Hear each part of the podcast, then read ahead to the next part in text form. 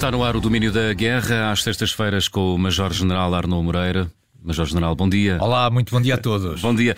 Vamos eh, começar este domínio da guerra pela contraofensiva ucraniana. Leva já algumas semanas e parece ter perdido algum do seu uh, fulgor. Que balanço podemos fazer hoje uh, dos resultados alcançados? Não, não, realmente não houve progressos muito significativos. Não houve progressos significativos, mas houve combates muito intensos. Hum. Isto porque, em alguns lugares da frente, as, as forças da, da Ucrânia se estão a aproximar de lugares muito sensíveis, muito disputados e que a Federação Russa não quer de modo algum perder. Eu identificaria duas dinâmicas neste momento, nesta extensa frente de, de, de batalha, com cerca de mil quilómetros, talvez, de extensão. A leste de Bakhmut e a ocidente de Bakhmut. A leste de Bakhmut a Federação Russa tem vindo a concentrar, talvez já nas últimas semanas, um conjunto de forças muito significativo. Isto tem uma intenção.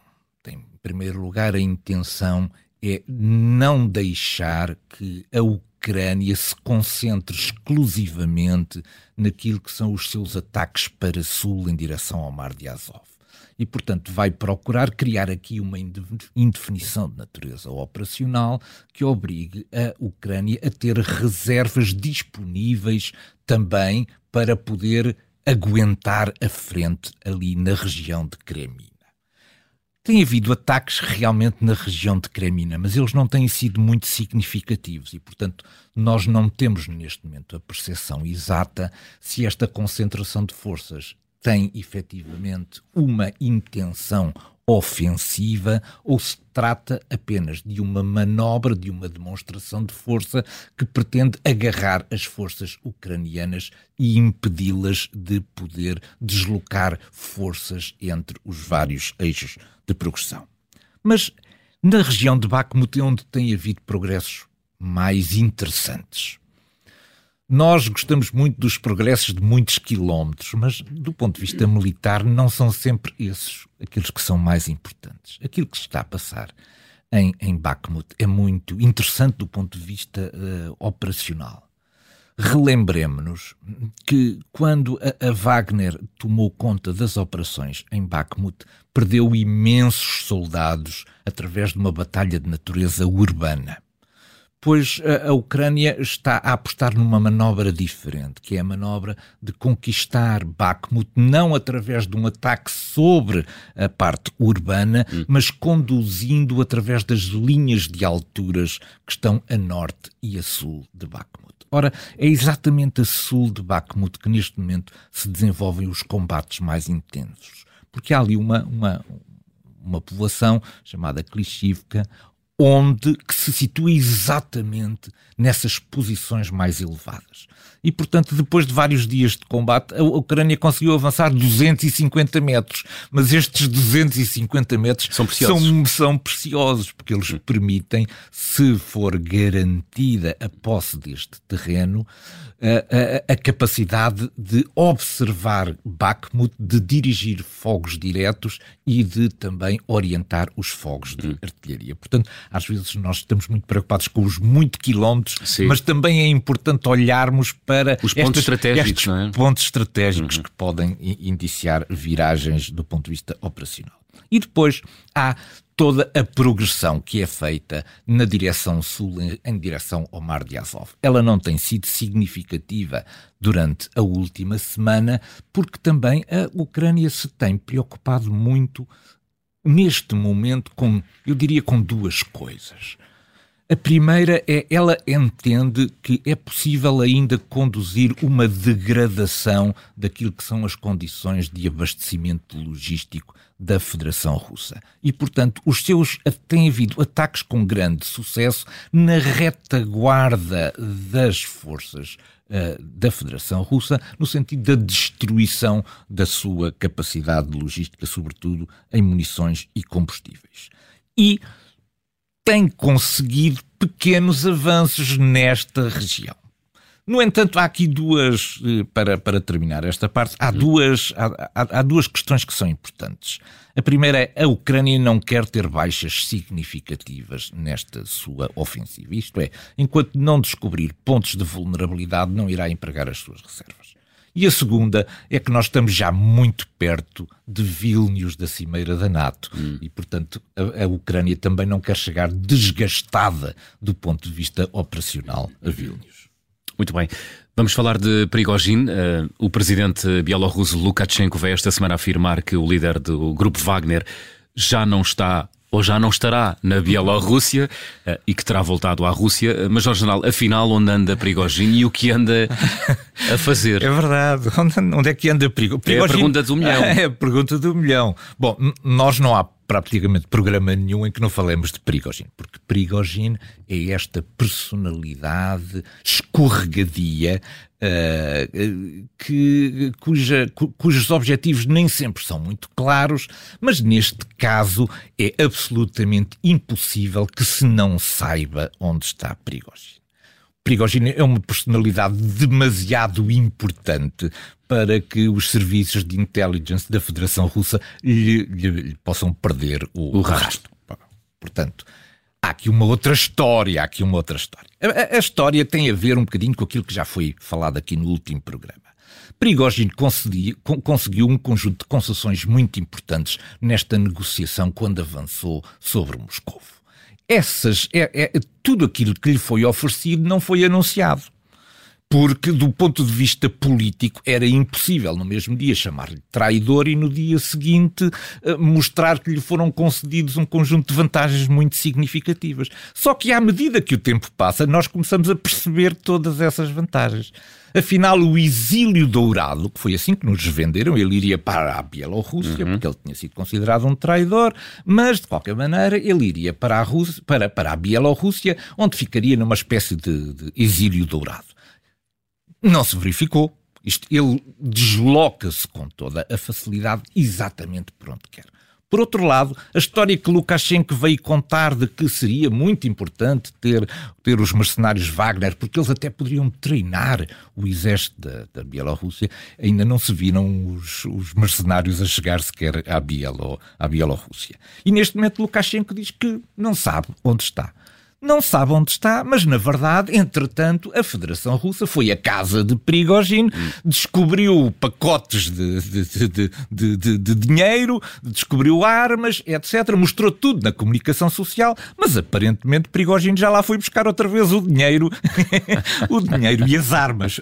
Ou seja, neste momento a história está tão complicada do hum. ponto de vista de uma narrativa lógica por parte da Federação hum. Russa. É mal contada, que, não é? Que, que, que eles encontraram a melhor narrativa hum. de todas é, que é esta. Nós não sabemos onde está, não nos interessa onde está e nem temos meios para saber onde ele está. E, portanto, neste caso, como ninguém sabe onde ele está, ele não pode desmentir nenhuma das, das, das narrativas que, entretanto, foi montada.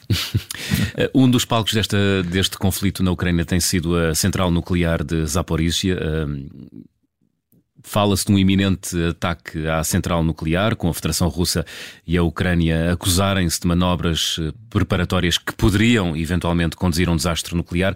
Mas, ao General Arno Moreira, o que é que devemos esperar uh, como desenvolvimento deste assunto? Oh, não, não, se falou de outra coisa que não fosse de Zaporizhia no início, sobretudo no início desta semana. E havia aqui dois, duas duas indicações que eram preocupantes. Em primeiro lugar, a preocupação de que havia funcionários uh, da Federação Russa que estariam a abandonar e até teriam uma data hum. marcada para abandonar a central. Isto era realmente levanta-nos aqui um conjunto de possibilidades muito complicadas de, de, de, de gerir. Porquê esta súbita, uh, este súbito abandono por parte destes funcionários da central? O segundo foi a, a, a, indicação que deu a Ucrânia de que haveria já instalados no topo dos, do, dos edifícios um conjunto de explosivos para uma operação de falsa bandeira. Isto é, para poderem, de alguma maneira, contaminar o interior dos, dos, reatores através de uma manobra interna, era preciso algo que explodisse no teto da, da, da, da, central para mostrar que isso teria, teria sido provocado por um ataque uh, ucraniano. Bom, e portanto estivemos nesta, nesta, uh, neste diálogo entre as duas partes, que foi muito intenso e que talvez no último, nos últimos dois dias tenha vindo a acalmar um bocadinho. Há aqui quatro perspectivas que para mim são importantes. A primeira é a perspectiva simbólica da central. Zaporígia não é Zaporígia uma central nuclear. Zaporígia tornou-se um símbolo.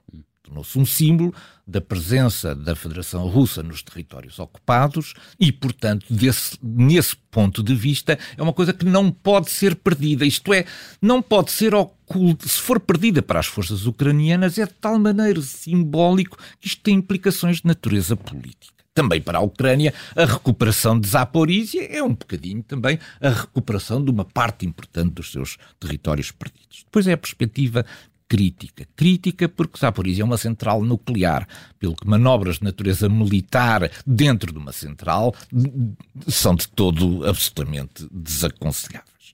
Depois é a perspectiva económica. Só está a funcionar um dos reatores dos seis o que significa que Zaporizhia, como sendo a maior central nuclear da Europa, tem uma capacidade imensa de produção de energia.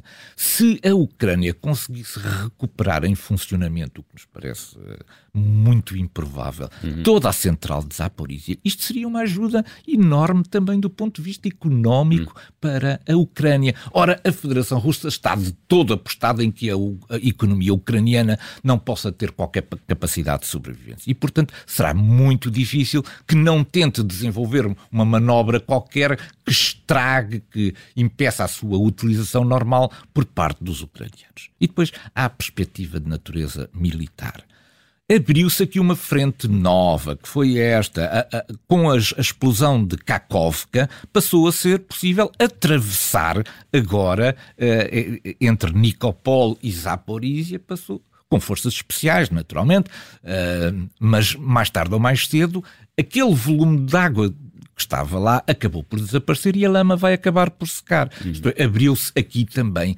um eixo de progressão que eventualmente também poderá ser explorado pela, pela, pela Ucrânia.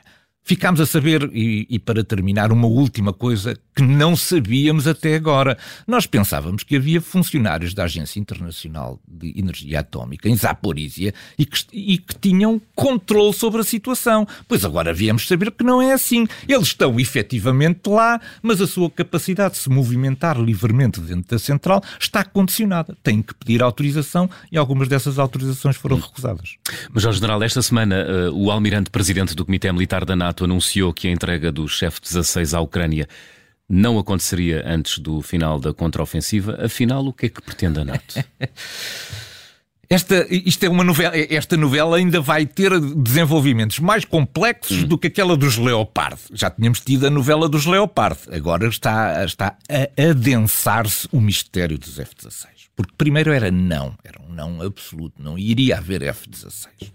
Depois era, os F-16 eram muito complexos, iriam ser entregues, mas havia um período de treino muito longo para os pilotos. Além disso, era preciso um conjunto de infraestruturas de manutenção, etc., que iria empurrar este processo muito lá mais para a frente. Só que, entretanto, aconteceu uma coisa que não se estava à espera. É que a ofensiva, a contraofensiva ucraniana está a demorar muito mais tempo. E, portanto, ficámos todos na expectativa que haveria de chegar o momento em que ainda estávamos na contraofensiva e a contraofensiva passava a contar com os F-16. Isto é, que a Ucrânia ainda iria aproveitar a chegada dos F-16 para efeitos da contraofensiva. Pois aquilo que nos vem dizer o almirante Bauer é uma espécie de um grande balde de água fria. Afinal, isto não tem a ver com o tempo, nem com a dificuldade dos pilotos, nem nada. Tem a ver com uma decisão de natureza política de não entregar os F-16 à Ucrânia antes de terminar a contraofensiva. Isto é, os aliados não querem que os F-16 sejam utilizados na contraofensiva. É pena termos chegado aqui, porque esta história não está bem agora neste momento e este, digamos, esta, esta afirmação tão categórica de alguma maneira contraria a história anterior. Parece claro que não vai haver F-16 na contraofensiva. Vamos à cortina de fumo.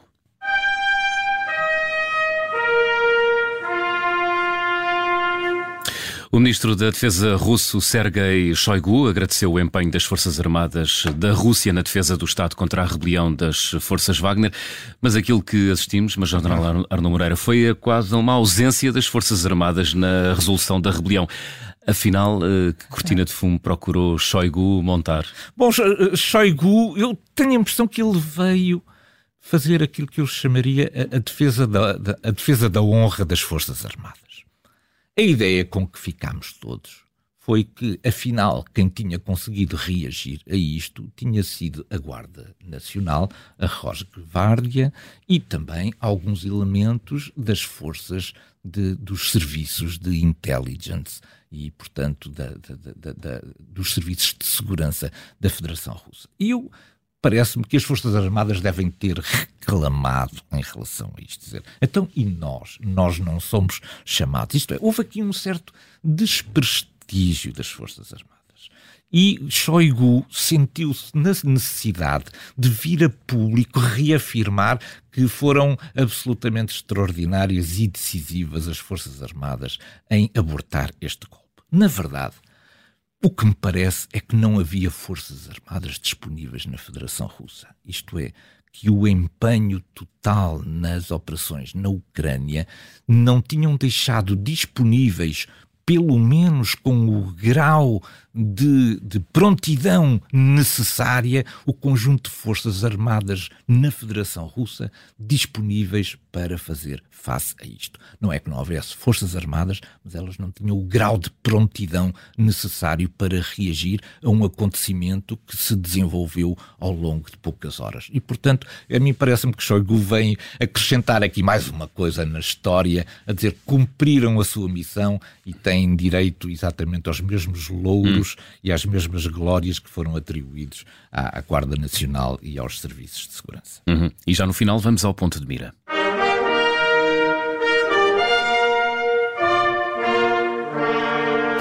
Hoje colocamos o ponto de mira sobre Ramzan Kadyrov, o líder checheno. No dia 4 de julho, uma jornalista russa da Novaya Gazeta foi barbaramente atacada em Grozny, a capital da Chechênia, por eh, pessoas mascaradas.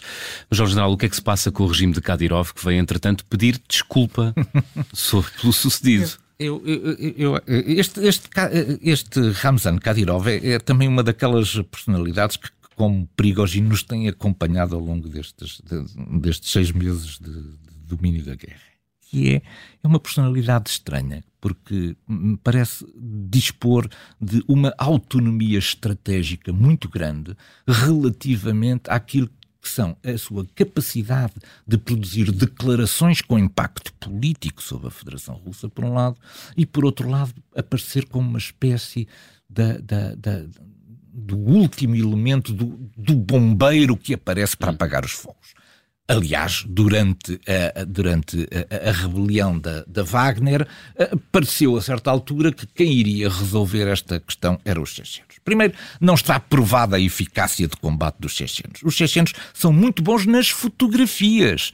Isto é, sempre que há um problema, os chechenos aparecem formados para as fotografias. Bem equipados, Bem até. equipados, etc. Mas depois, do ponto de vista de combate, não se vêem lá os chechenos. Hum. Portanto, isto significa que Ramzan Kadyrov utiliza também esta guerra na Ucrânia para se promover como uma espécie de salvador da pátria da, da, da Rússia. Mas, neste caso, o problema é muito mais grave, porque esta jornalista, eh, que se chama Helena Milashina, estava a cobrir aquilo que era o julgamento que estava a ocorrer em Grozny da mãe de um ativista checheno que naturalmente está contra o regime de hum. Kadyrov.